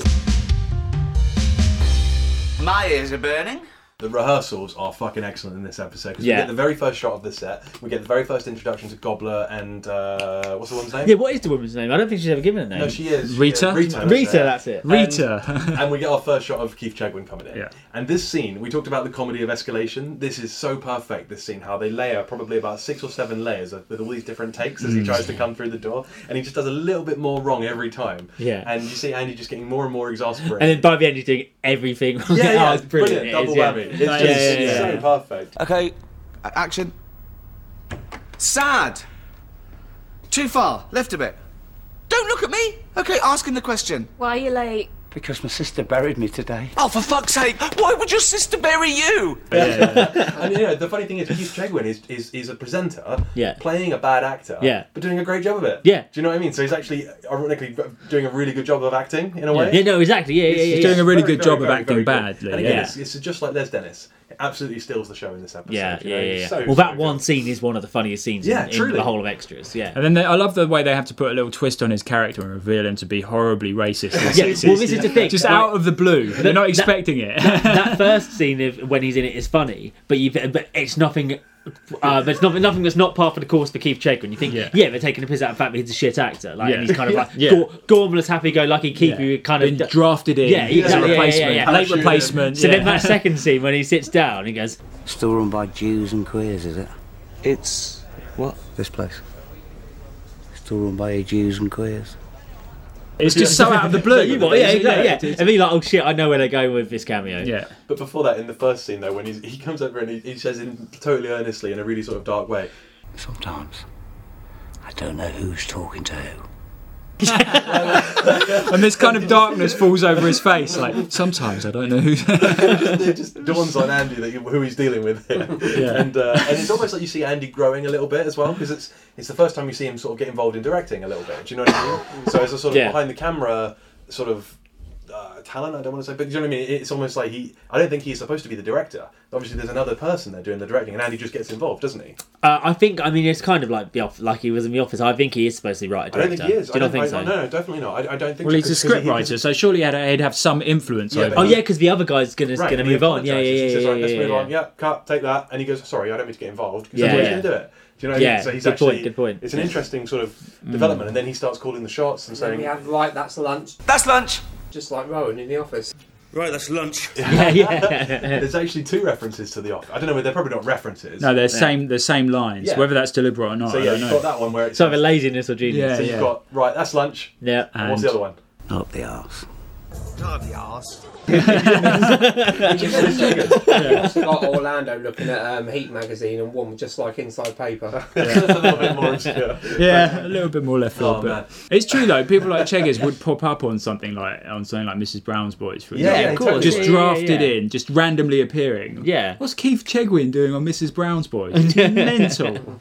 But he could. He'd just kind of walk in, breeze in. Like Yeah, this, exactly, And then yeah. everyone would whoop like, oh, Yeah. is it? Is that- well, this is the question I had, right? Do you think Keith Chegwin in When the Whistle Blows? Do you think the character of Alfie is supposed to be a one-episode cameo to launch the show, or do you reckon he was supposed to be uh, co- a constant? Do you reckon he's supposed to be a cast member throughout? That's it? interesting, I assume 'cause we he's don't meant to see be- him again, No, do I we? think he's meant to be a cast member because yeah, no, I don't, I don't. I think he's meant to be a cast member. So you don't think it's supposed to be Keith Chegwin's going to be a cameo in this one episode? No, 'cause I- to kind of launch it, our big, our big first episode star. I, but I see him. And As, then- I see him as like the last little remnant as well of Andy's serious vision for it, because he had this whole Yeah. my sister just buried me. But slowly, slowly but surely that gets Yeah, yeah, cut. yeah, yeah, yeah, Oh, it's just a very that's, That's mental. but slowly but surely that gets cut out of his the, his Yeah. vision. So Yeah. maybe they chose to cut the Alfie character out And- and- Or maybe altogether. Keith got fired for his. uh, Well, yeah, yeah, but then also they they cut that out the And Alfie also- character because he represents that serious artistic vision, the, Possibly. the And also- pretentious artistic vision that he had. Also, there's the bit with Gobbler, you know, where he's lamenting his lack of a love life and you know doing a thing with a mop. Oh, yeah. that could have you know I maybe don't want leaned a woman towards like something a that. bit more serious. Well, yeah. that actually was that looked quite good though. But I wanted to see the rest of that. Well, this is- this is another And then question He I had. starts having his little strop. Th- this is maybe this could be a kind of a, a a regular feature but based on the clues we're given from this episode what do you think the story of this episode of when the whistle blows Mm, was supposed to be interesting. because here's the scenes we got from when the whistle blows this is what we know about this episode of Alright, when yeah. the whistle blows We right know episode one conclusively. of when the whistle blows series one uh alfie comes in uh, he's late because he he was at Very his serious sister's reason. funeral. So yeah, normally Why would he not get the whole day off work? Though? That's That's what a fair I don't- point. Norm- so normally this character of, of, of Alfie uh, is late and he doesn't have a reason, but this time he's got a good reason, right? That's scene one, Mm. right? Scene two, uh, Rita teaches uh, Gobbler how to flirt with women, and we see him kind of stroking the broom. Stroking them up. Uh, yeah. That's not a metaphor. He was actually stroking a broom. Episode- uh, he wasn't gobbling though. and then and, and then the final scene we see is that Rita is complaining uh, about her lot as a tired, tired single woman Mm. without a boyfriend, and Mr. Stokes uh, kind of basically come, comes in her. and mocks her, uh, kind of comforts her and mocks her. Yeah, yeah. Comfort mock. And I've actually Yeah. done that exact same joke at work with women as well. What? Is that, The door to I- my office is always open. No, no, no. Like I was just in the toilet, and I was, as I came out Here of we go. the toilet, they, Oh, were no. ta- they were talking about, um, you know, like this woman's going through all her checklist for like the best the boyfriend she wanted. She said, you know, nice body, good Flat dancer. stomach. That's how I just walked in and said, Rugged my good ears are looks. burning, and they all just erupted into laughter. of course. So what do we find out about the characters? We find out that. I we think- find out that Rita's Rita's life as a single mum's getting to her. Yeah, that is yeah. explicitly It's all just set up, mentioned. though, for a first it's all episode set of the up, series. yeah. I- I- and it's also, all that they're not necessarily patronising the same introduction. episode. They're yeah. so removed from one another. These No, I think they are supposed to be the same episode. But the Mm. link there, from for me, is kind of like there's kind of like romance. They're setting up kind of Yeah. romance, and I- as typical with a sitcom. And I was wondering if maybe Rita and Alfie are supposed to kind of have some kind of like a are gonna be, be- Tim they're, and they're gonna build on it, and they're gonna be like a Tim and Dawn thing because Alfie's obviously kind of like a hapless kind of like. A bit of kind of like a hangdog loser who's kind of just you know had to bury his sister, and Rita herself hasn't is kind of Yeah, complaining she's- about her she's kind of her love lovelorn. life, right? So I wonder if, as as the six episodes of when the whistle blows build, Alfie and Rita are going to have their own kind of because obviously it's not going to be Mr. Stokes. Yeah, He's but the we David never Brent, see he's got a Alfie separate again, thing. do we? Yeah, but that's why I'm And it's wondering. clearly Is it supposed to be- because he got cut? Because yeah, is that is the original vision that Rita's this lonely single mum. Yeah, is and Alfie this supposed guy to be who's going, going through here this really difficult time. Who's just he's just James buried is shaking sister. his head. I don't think He thinks I'm that- reading no, too no, much no, into it. I'll just say for one thing, right, he's a one episode character, Alfie. Yeah, we because- don't know that for no, definite. Yes, we did because he says Paul Shane was meant to come in and do it. Just for Oh yeah, one that's episode. true. Yeah, that's true. So he's a one and also, episode Paul character. Shane is incredibly broad. Yeah. as we know from for a fact. so basically, it's it's just introduced the plot device that the whole s- series is probably going to hinge off Rita's hapless love life, Yeah, and yeah, Mr. yeah. Stokes's Bloody engines are broken again. Start and fix 'em. and and and, and um, Mr. Stokes' bumbling attempts to kind of So at the intervene. moment they're just kind of a bunch of stri- scenes strung together, but it'll be interesting. Right, I'm gonna I'm gonna keep a watch on it, and as the se- series progresses, I'm gonna see if there is any kind of like link, any kind of indication that there is any kind of uh, uh, narrative thread to when the whistle blows. But then you've got to compare it to what was Gervais's Again, James is shaking his head. I don't think there is. I think it's. I think it's.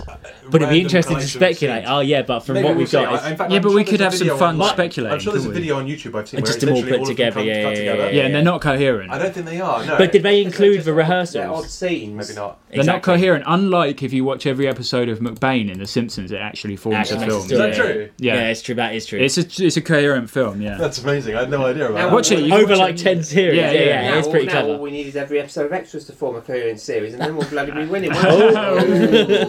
Oh. Maybe waggle the glasses. oh, daddy, be kind. Yeah. Nope, funny. Not up the arse. We talked a bit earlier about. How... okay, James wants to move on from this. Moving on.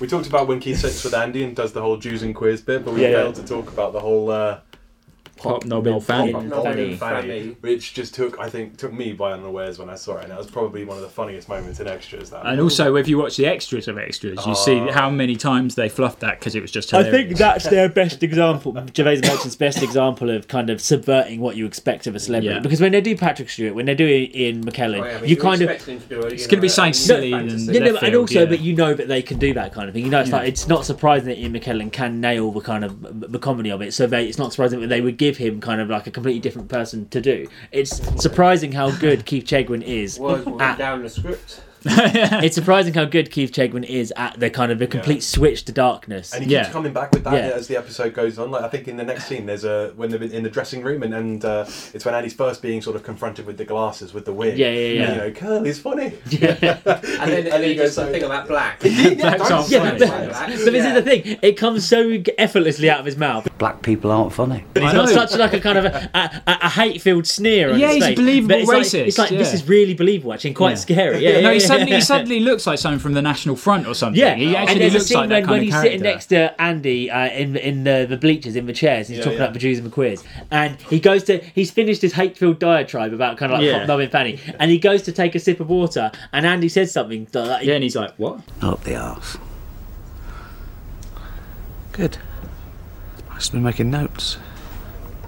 You are. Yeah, it's so kind of not the happy-go-lucky check, yeah, yeah. and it's so it's so believable. Yeah, like you said, some kind of hate, hateful kind of national front, Yeah. kind of like gammon, kind of like you know red-faced. And then a wonderful question little, uh, time dig at audience Lenny member. Henry as well in this scene. Yeah. you know. Yeah, yeah, yeah. 'Cause To be fair, at the time there aren't many like really funny British black comedians. Do you know what I mean? It's true. I mean, Thin yeah. Ice. I don't know. Can you think of any? Name me some now. It's cracking. It's Yeah. cracking. Name me some now. He This- only, he only put that bit in so he could have another dig at Lenny Henry. Let's face Yeah. it. Yeah, but Which- can we actually he's name Already done any- on the, he's already Well, done exactly, on the office. Which I don't know who it is. Is it either Merchant or Gervais has kind of said that they wish they hadn't done that because obviously 'Cause it was a little bit too yeah close they to feel the bad bone. and obviously But now it's kind harmless, of in, isn't it? in the cult in the cultural we're in now people kind of have said actually Lenny Henry was kind of whatever you think of him was kind of pioneering kind of like you know there wasn't really any kind of young black any black comedians yeah, yeah. It's in- genuinely underrepresented. yeah yeah so merchant either merchant or gervais either one or the other or both have both said kind of like that was a kind of a bit of a cruel unnecessary dig at, Mm. at lenny henry And it's bad because, like I said, it, I mean, it's not that what their observation was particularly wrong. I don't think because it's true. They, it was badly re- underrepresented. Yeah, yeah, yeah. And and I mean, nowadays I can't. Especially when he reels off all the American. I mean, England has always Ah, been behind the America times on is kind of like on miles ahead. representation. Yeah, yeah, yeah. I mean, Eddie- that's why all you know, Eddie that's why all these kind of like black actors go over to America, like Idris Elba and Naomi Harris and Richard Blackwood. Re- what is he doing? There? See, he would have been a better example of, of the picture if they wa- if, Yeah, if, yeah. If, if they had to make Yeah, fun yeah. of a black comedian Yeah, for yeah. Mm. being not very funny, they could have had yeah Richard Blackwood because uh, I think it's 'cause he's Lenny too Henry funny with kind of like broke down broke down the barriers. Do you know what I mean? I think it's because he. I mean, he, he- Ricky's always had a thing with Dawn French, though. This to is be the- honest. yeah, yeah, exactly, yeah, I- I- he's I did a bit always- of vitriol, a little bit of. Uh, well, Vicar of venom coming Dibley's from very, that. br- very um, uh, when the whistle blows, isn't it? Really. Not broad. really. I know it's broad, but I don't know. it's not stu- it's not, it's not about studio. There's a difference between kind of things like that and the studio-based things. I think. Yeah, true, true. Is it Curtis or Ben Elton that, that, that Curtis? It's Curtis, isn't it? Yeah, yeah, yeah. I think, yeah, and that was iconic because that was huge at one point vicatively. It was like literally the when was that? Like early 2000s. And Vicar of Dibley wasn't that badly received. I bet Actually, no, it was Andy quite Millwall funny. would, would, would, would Reasonably love funny to at have a times. Vicar of Dibley. Yeah.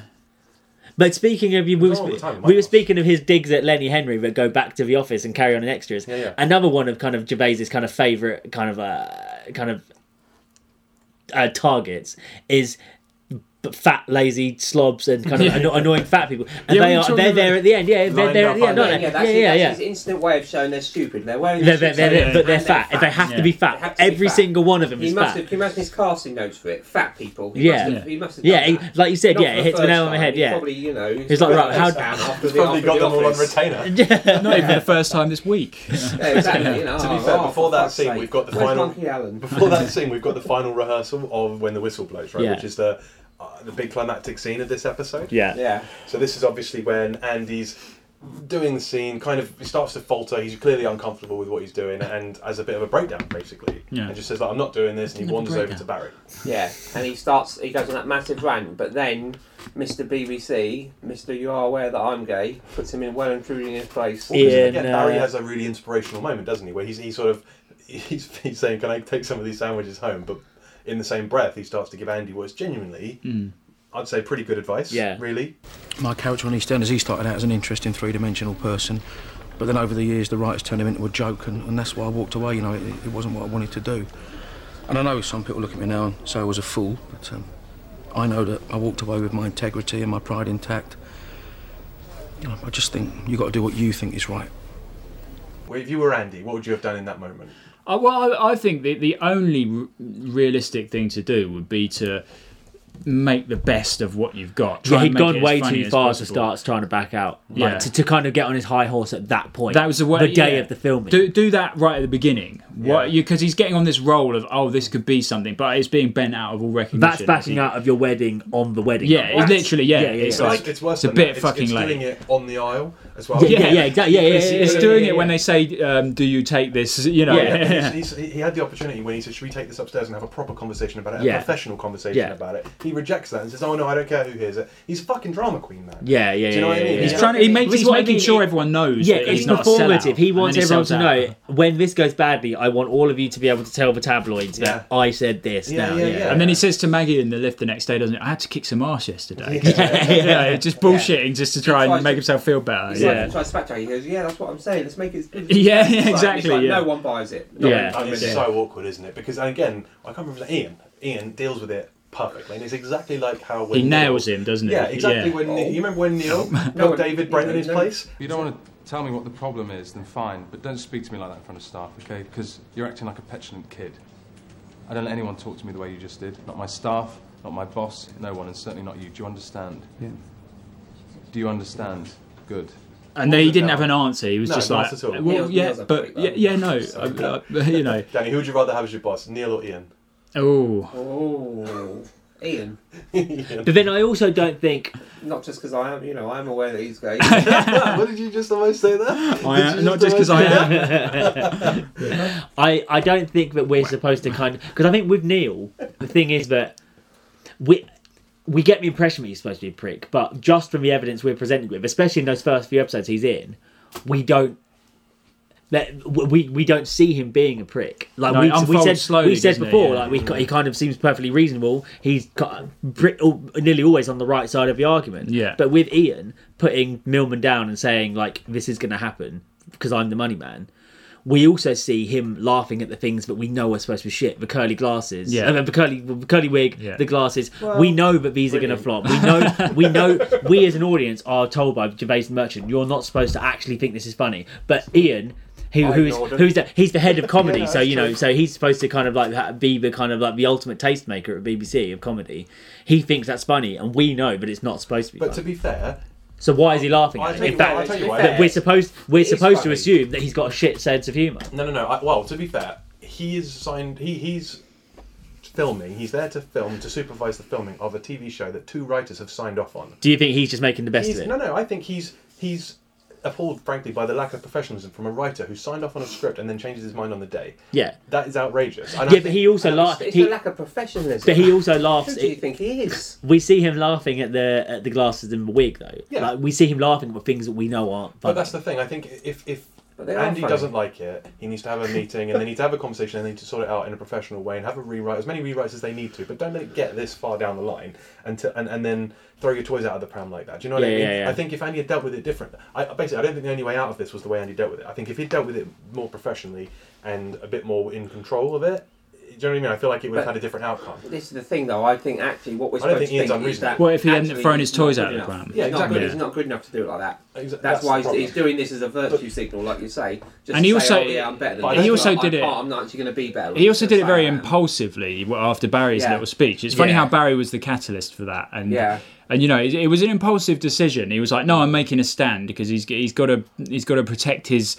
Ego, the tortured artist ego. as It's Jack suddenly said the ego's bubbling up to the surface there, and you can see he's got to protect it. He has to, but it- then when he realizes that actually he doesn't really have a leg, leg to stand on. It's not what he really wants. He wants security. He wants his flat. Yeah. He wants, you know, he's all these new nice things he's got. Well, and You we know. can see, especially in that final scene, like he ends up kind of feeling a bit shit about it and taking Yeah. off the wig and the glass and thinking, kind of, what have I done? Yeah. But he gets egged on by the crowd, like when they're laughing, Well, when exactly. those when those fat stupid people with their catchphrase t-shirts are laughing at him, going, "Is looks he out having a laugh?" Well, He's yeah. kind of egged on by Well, the it. thing is, Yeah. he, he, he says that line as much as somebody. He, he stands there saying how much he doesn't want it to be a catchphrase. He doesn't think catchphrases are a good idea. But as soon as he gets a laugh, Yeah. he says it again. Yeah, and again, and again, exactly, It's like yeah. have you seen The Simpsons when it's the "I didn't do it, kid"? Yeah. Yeah, You know yeah, that? yeah, yeah, yeah. And it's just the same thing. He just he, he, he gets a It's that brief kind of fleeting moment of euphoria when he gets a laugh, and as soon as the laugh's gone, Validation is what It's Yeah. the adulation he Yeah, was yeah, looking yeah. for. Yeah, yeah. But not for the reason he wanted it. For. Yeah, but then as It's- soon yeah. as but then as soon as the last gone and he's gone away from the flat audience, he's yeah, flat again. Exactly. Yeah. And he looked at them and he's just like, oh my god, this is my audience. These like stupid fat people. Yeah, but then for that And, uh, brief yeah, moment, it is a he point. get- why are there two facts? But don't forget, and But then that for that brief Fascism. moment, he, get, he, he, do, he gets off on making them them laugh. himself.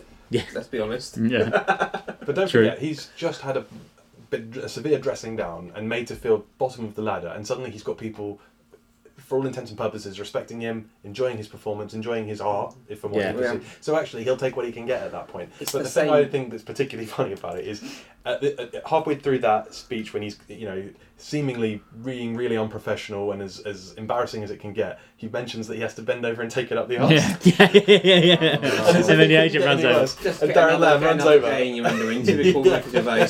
no, no disrespect to either of you um, as gays. Uh, you know, we, we, we don't know if you're givers or receivers. Very difficult to tell just from looking at you. Um, although if I was putting money on it, I'd probably go. We with, don't need to put no. money on it. We all know what he's going to say. Yeah, yeah, yeah. Damon was going to be the receiver. yeah, yeah. You don't have to We were think talking it. about it, Because yeah. of the, yeah, you know, the very stupid and frankly homophobic assumption that the Camper one will be the receiver. And he's the shorter one. Which isn't even Yeah, true. it's sure it's more practical. Isn't it? which I, I've heard isn't even true. So there you go. Hang on, Oh, here we go. Where'd you- what- what- where'd you hear that what- from? what's- what's true? Well, you know that that slightly you know homophobic assumption that you know The more feminine one is the the more receiver. feminine one will be the receiver. Is that not true? I can't imagine it is. There's no logical reason why it should be. I don't. Anyway, I, I don't. once again, moving on. Yeah, all right. We're going to leave that there. Yeah, we- yeah, Um, we're going to leave that there. Uh, but Uh, yeah, and the way that you know when yeah. he says, "Oh, you know, this can be good," you know, as if- Yeah. and, and he's not fooled anybody, and No. and he's just trying to, you know, it's, it's that's Brent. That's your. I always knew you were Brent of this episode. Yeah. Do Yeah. you know what I mean? The way he does that, and then No, this but can be Ian, good. He gets put in his Yeah. place by Ian, but and then he gets fucking held in his place by saying, "Oh, Andy, the uh, glasses, yeah, glasses, yeah." No, but the most the most telling part of that bit is where he says, uh, you know, and kind of, you know, let, let's do it good, let's do it as, as good as we Yeah, can yeah. now, and then maybe later on we can do it my way, Or or not. and then, or not. Exactly, yeah, Yeah, it's yeah. never going to happen. He's just It's like- asserting his- yeah, his Even if authority they'd there, gone yeah. upstairs and had that meeting, like like Ian suggested, it would have gone one way. You are doing it the way that we signed off on, or it's not happening. Yeah. Mm.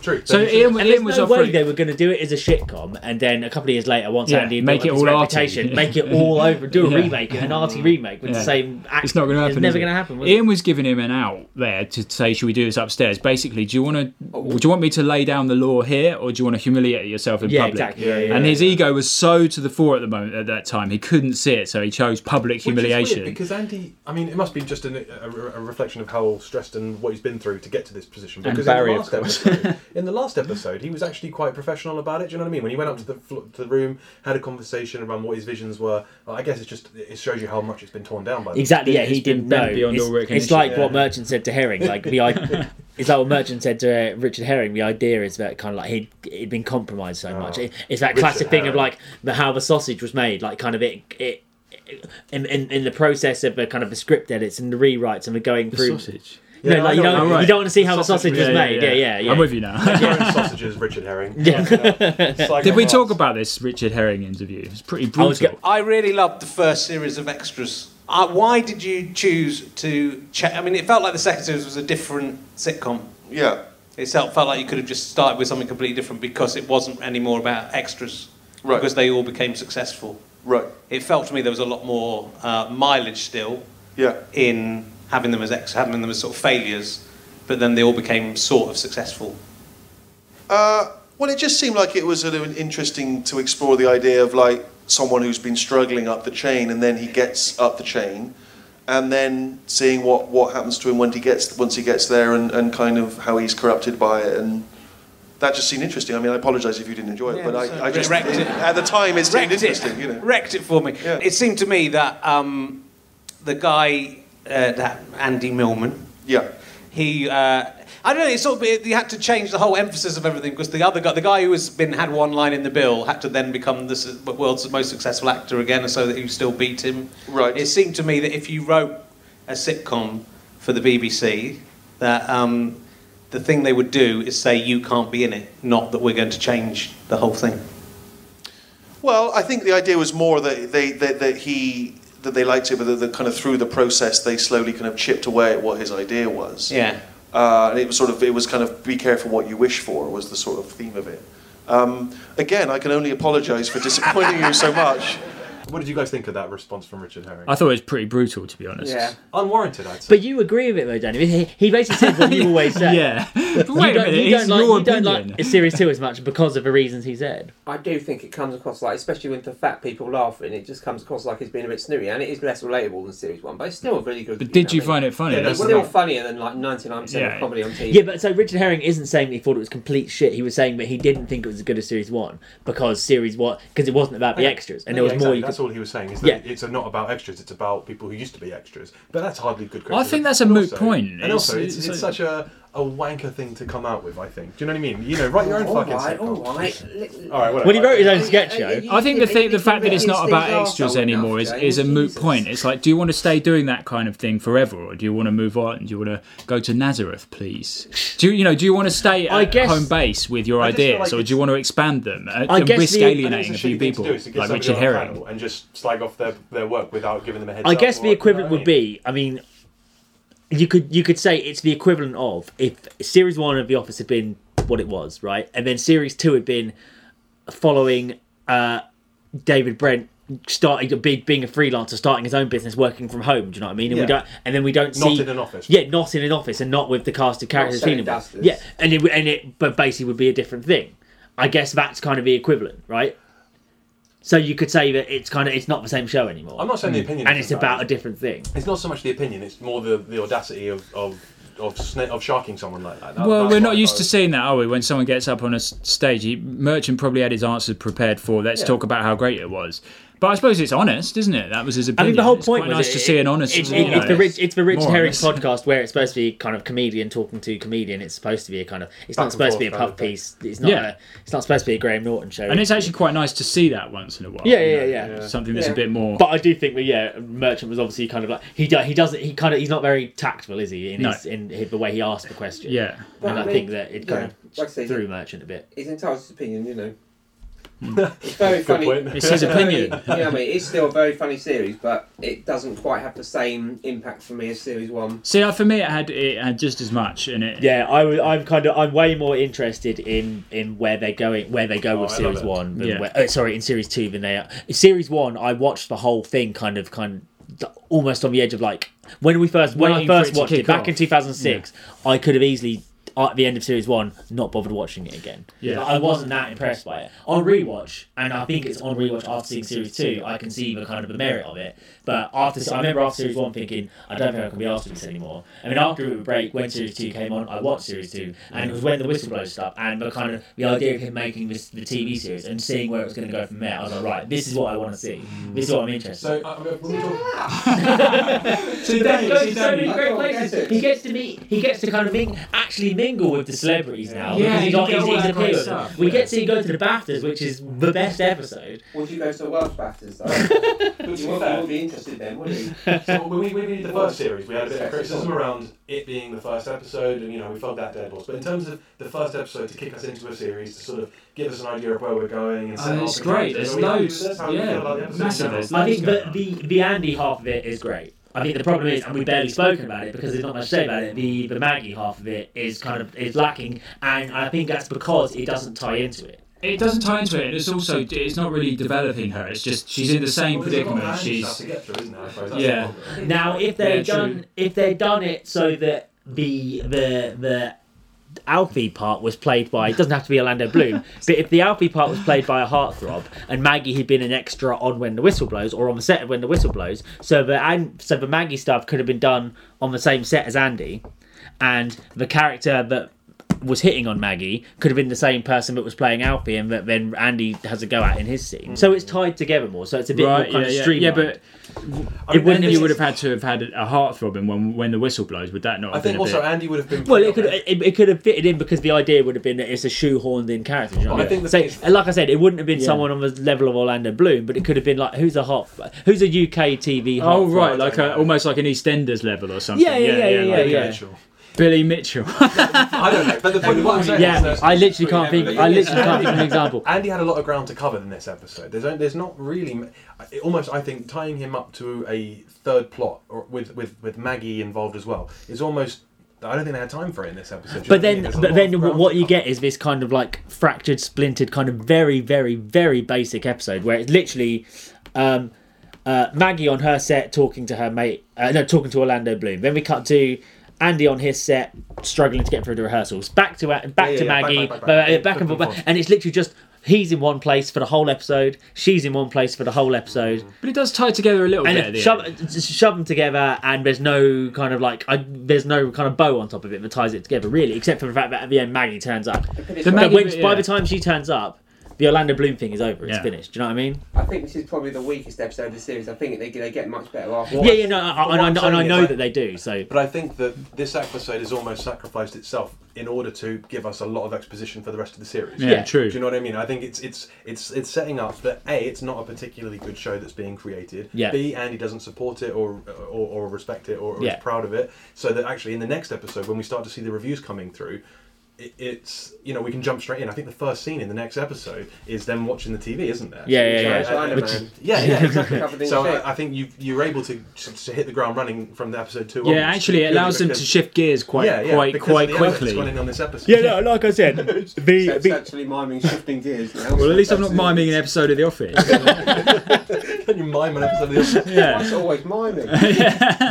the and the Andy stuff, the when the whistle blows stuff is great, but I think the the, the Maggie stuff, the Orlando Bloom stuff, kind It's a of- bit shoehorned There- in. there's the funny bit with Johnny Wanker, but yeah, I remember leaving, uh, turning off the TV where after I watched this episode, think for the first time, kind of being kind of like excited to see where this was going to go, and kind of being and and li- and liking it. And, Why me and Danny were looking at each other? Sorry. and yeah, yeah, basically being being excited to see where this was going to go because of the when the whistle blows stuff. Well, so you're more excited about when the whistle blows than anything else. Yeah, but that's basically what what this whole episode is, isn't it? It's Yeah. basically saying, by the way, in this series we're going to be making when the whistle blows. queuing up. There's It's nothing gonna be really, really funny. else in there, is It is the thing in the episode that no matter how, how good the episode is, it's the thing I'm looking forward to the most in every episode. Yeah, They're yeah, on it. yeah. I can't wait for when the whistle. I'm thinking, oh, there's the when the whistle blows in a bit. Yeah. Oh, which one is it today? It's like I don't think they get enough credit for how how brilliantly bad it is. Do you know what I Yeah. mean? I know Yeah. we talked about it earlier a bit like it's about It's oh, Mrs. funny Brown though, whistling, but in its own right, it must be really hard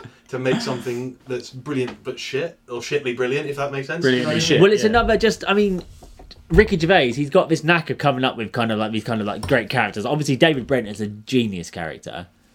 Uh, we've seen him do a dirt- dirty old queer from the XFM show, but but Mister but that wouldn't pass. Camp David, yeah. But Mister Mister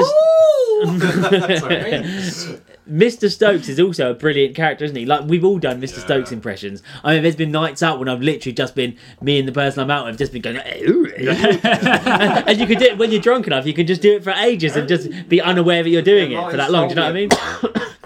Uh, but so yeah, so what did you guys think? Well, Cast your minds back to when you first saw it. Did we, did you guys think As that- an intro episode. Did you think this was a marked kind of like step up from series one? I or did. And I sort of, funnily enough, I watched series one, then I didn't watch series two of Extras for ages Mm. until I, f- I think I bought it on DVD really cheap. And at the time, I was. Um, I know I had my problems at the time. I wasn't exactly in the best in You the best. blacked out for a couple of years. at the Yeah, time. I wasn't in the best sort of emotional or The mental door- state. The door to our Facebook was always open. yeah. And basically, I was living in a hostel at the time, and I had extras uh, series two on DVD. I can't remember how I acquired it, but I kind of yeah, I I, I just latched onto it. And watched it on a loop. It's interesting Yeah. actually, 'cause when I was unemployed, I had series one on DVD, and I I used to watch that all the time. So maybe it just comes down to whichever series you had on DVD, which is a really low point in your life. Exactly, yeah. but I didn't have any other possessions. I had about three DVDs, and that was one of them. And I, yeah, I watched it a lot, but I remember I think actually you ended getting up in a hostel in Blackpool. didn't Yeah, you? I remember actually getting really into it and reali- yeah, and realizing that it was it was a marked step up from the first series. Um, Yeah. yeah. definitely. It's, it's, a, it's a shift of gear. That's what I liked about it, and it explored a bigger theme. And I I just thought that they'd sort of yeah they'd they'd they'd done the everyman stuff for three series of, of two different shows. Why not try something different? Also, and felt I, like I it's- thought it worked. It's you less know. standalone as well. Like you said, the themes they're less tethered to an individual theme in any given. Yeah, yeah, episode. Yeah, it yeah. Do you know what definitely I mean? follows an arc, a definite arc. It- this It's, it's, series. it's more of a yeah because we, we we we talked it through a few times around how the set pieces in series one did have a gradual build if you put the episodes in the in the right order, but with You had this to one- find it, didn't you? You had to well, look yeah. for it. Whereas Yeah. with this one, it just It's- feels like it's more more, of natural, a yeah. natural journey. for The some whole of these series, characters. it's, it's essentially this whole series just Andy wrestling with the whole thing popularity, respect. Yeah, careful But what you wish for, and ultimately, that's what this is exploring. You know, we see this again and again. We see it in this episode when he comes back and he reluctantly does his thing. We see it in the next episode where he turns his nose at that bloke in the pub, and then later on he wants his attention. Oh, I love that You know what I episode. mean? I can't so wait we, to we talk see about that, that dynamic. Well, this is the thing, and I think this series has more of the kind of like bittersweet kind of pathos which I want from Gervais and Merchant stuff. Yeah, like true. it's got especially that ending of the Bowie episode where he goes back to the pub, and it's kind of like you were. He's he's kind of like kind of demeaning himself to get the laughs, but we know that it's yeah exactly. He's demeaning himself to get the laughs because he knows the only respect he's going to get is from these kind of like loser fans at Yeah. the pub. And then um, at the end of the uh, Patrick Stewart episode, where no sorry the Ian McKellen episode where he's embarrassed himself in front of the audience and Jermaine Greer, so and he's just bad. standing on stage, and we know that that's not it, kind gonna be of good, is it? that that's where that's where any kind of respect he was legitimate thespian respect he was ever going to Mm. have is gone. That kind of drives me mad. That episode. We'll get to it when we're Oh, I actually love doing it. it. We've got some great episodes to come as well, guys. yeah, the You know, BAFTA one. I can't wait for the BAFTA one and so the, what's the next? Bowie We've one. got David Bowie next. We've got the Daniel Radcliffe one after Yeah. that. Then we've got the BAFTAs. BAFTAs. Don't you think it's the best episode? uh, Chris the Bowie Marlin one, and Ross Jack? Kemp. Did you say Ross that? Kemp. I- I would say, uh, Dave Bowie or the Ross Kemp. BAFTAs. Yeah, yeah, yeah. Uh, Robert De Niro. Bowie and the BAFTAs, yeah. Bowie and the BAFTAs. Bowie and the BAFTAs. Sounds Sounds like like, a a band. musical. Yeah. no, but no, I, yeah. The Bowie episode is spectacular, and It really the fact and the is. fact that you got Bowie in on it shows the star power that he had at the time. And in fact, that that, that was his last thing he ever did as a live performer was to Was- perform was to that. perform, uh, unbelievable, isn't it? yeah. What a ri- wonderfully ridiculous end to a live career. yeah, literally, yeah. One of the most magical performers of all time, and that's how his career ended. You know, By doing a joke song for extras. Yeah. Imagine just- Obviously, they he had- did two albums off that. But that was the fir- last thing he did live. but then, so I mean, we can talk about this next week. But in that bar scene where he's performing on the piano, there would have been just loads of people like me who were just signed up to extras agencies would have been Yeah. there. Imagine seeing that live, Yeah. and that was the last time you ever performed live. And you get some lucky bastard who signed up to an extras agency and got to be in the bar scene. pug, pug. yeah. Oh, don't ask me any more questions. Okay, it's that part of the show we're all looking forward to, the quiz. Hey. It's obviously it's still brilliant for extras, and you know didn't in any way work better on The Office, but it's still good. It's still a good bit. So, Hang on, what, are we starting from scratch again? Everybody's even, or are we going to carry over scores from Yeah, last of time? course it's even. Start Come again, on. yeah? I mean, Yeah, you may as well start start again, again, you yeah, know, yeah, you yeah. change, You haven't just won it. Yeah. You automatically. You know, you never know. This this series, you know, the other people might swap up a bit better on the episodes, and you know, do a bit better. You never I love know. how offended he gets You never when you know. haven't done a little bit of studying. You know, I did all the work. You know, some of us found time to watch and learn the episode, and others of us didn't. You once still worried about a stupid wig. I mean, next time listen to your silly old Danny. so, question number one. Hang on, before, buzzers. Before we go any further, Yeah. so sloppy, Oh. clumsy. Uh, Bit Can I rusty. hear your buzzers, please, Mr. Kendall? His name's Jack. His so name's Jack. Jack. Yes. Jack will be popping his knob in Fanny. Seth. Willy Wonka, Johnny Wanker. Very good. Seth will be having a Johnny Wank. and Mr. James Emblow. My ears are burning. I could have had three Mr. Stokes buzzers. Yeah. Okay. Good morning, campers. Without further Exactly. ado, fastest finger first. Question number one. Very straightforward, one mark. At what time does filming of When the Whistle Blows start? Not the day, only the time. Seven thirty. 7.30 is correct. Well done, Seth. Put it in your diary. Put that in your diary. I don't have a diary. You're coming down. You're coming down, yeah. Yeah. What time do you filming tonight, bring, begin, Jack? Yeah. You didn't know that one, did you? Okay, right. yeah, thanks for this. uh, It's a bit of an in joke. Things are a little bit late, you know. a little bit late. Come on, Alfie. I'll be carrying the can for you again. Question number two. he buried his sister today. Yeah, yeah. Get on Jack's- with it. Jack's sister buried him today, yeah. Uh, number two. Who dropped out to be replaced by Cheggers? My ears are burning. Paul Shane. Paul Shane. Yeah, who I had to Google. Who is Paul Shea? Yeah, we were talking about that. Who is Paul Shea? It's- oh, well, I, had, I Googled him. He's from Highly High, right? It's some. I don't know. Well, Did no one What else is- Google what it? is- no, we did- Yes, yes, Jack- uh, yeah. Jack- Yeah. He's from like basically what sounds to me like loads of seventies and Yeah, I 80s reckon I, movies, I usually recognise with his whistle face because blows. before then, yeah, I just had kind of got it from the joke, which is that he says, "Oh, it's too broad Yeah, he has for a Ian- yeah. Ian portfolio or Chain." Yeah whatever, yeah, yeah, yeah, yeah, yeah. Yeah. So I guessed, yeah, he's just some cheesy broad guy. Some which I guess broad he is. camp Yeah. kitsch. Yeah. He prefer the edgiest stuff on BBC Two. Question number three. What is the name of Cheggers' character in When the Whistle Blows? Alfie. Seth, correct. Well done. It's actually Keith eventually. Yeah, eventually. Yeah, you're gonna say yeah. That could have been a two That pointer. was going to be the full question, but yeah. I Didn't can't happen in the get a end. point for saying Yeah, it Keith. was rubbish. It was rubbish. Question number four. where, and this is for two points actually, where is Orlando from? Pop knob in Fanny Jack. Uh, happily on the Wold near Royal Windsor. Happily on the Wold. I love that. Very joke. good. Happily on the Wold. Royal It's the Royal delivery Windsor. of it as Yeah, well, yeah, yeah. It's not even a real place, is it? No, it's not a real place. I looked it up. He's not Happily actually on from the Happily on the Wold near Royal Where's he Windsor. from? There's no such I don't place know. as Happily on We the need to find out. Is I thought it was Papley on the I wall. thought it was Hapley. It's Happily, yeah, it's Happily on the Wold. I thought it was Papley. Happily. Happily on the wall. But Let's find out where Orlando Bloom No, but even though- actually if is it's from. a, if it is a ma- well, it is a made up name. But what a brilliant made up name! Like if Yeah, I, yeah. if someone said to me, come up with come up with a made up Is name it? that like sounds like a really Yeah, posh, yeah. like inoffensive Etonian place. type, yeah, yeah. yeah, yeah.